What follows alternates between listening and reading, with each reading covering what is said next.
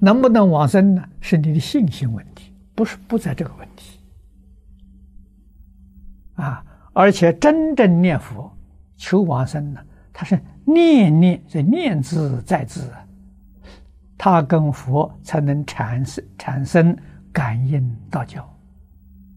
啊，如果还有留念，还有贪生怕死，这就去不了了。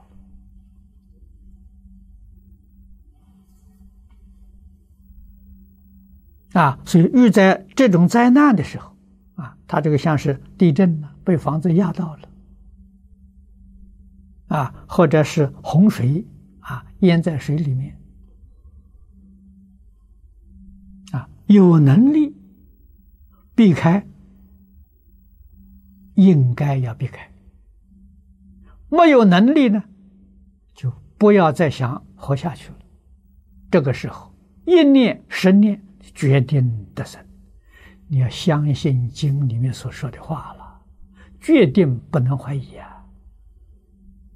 啊，可以避免就避免呢，不能避免就求往生，啊，都是好事情。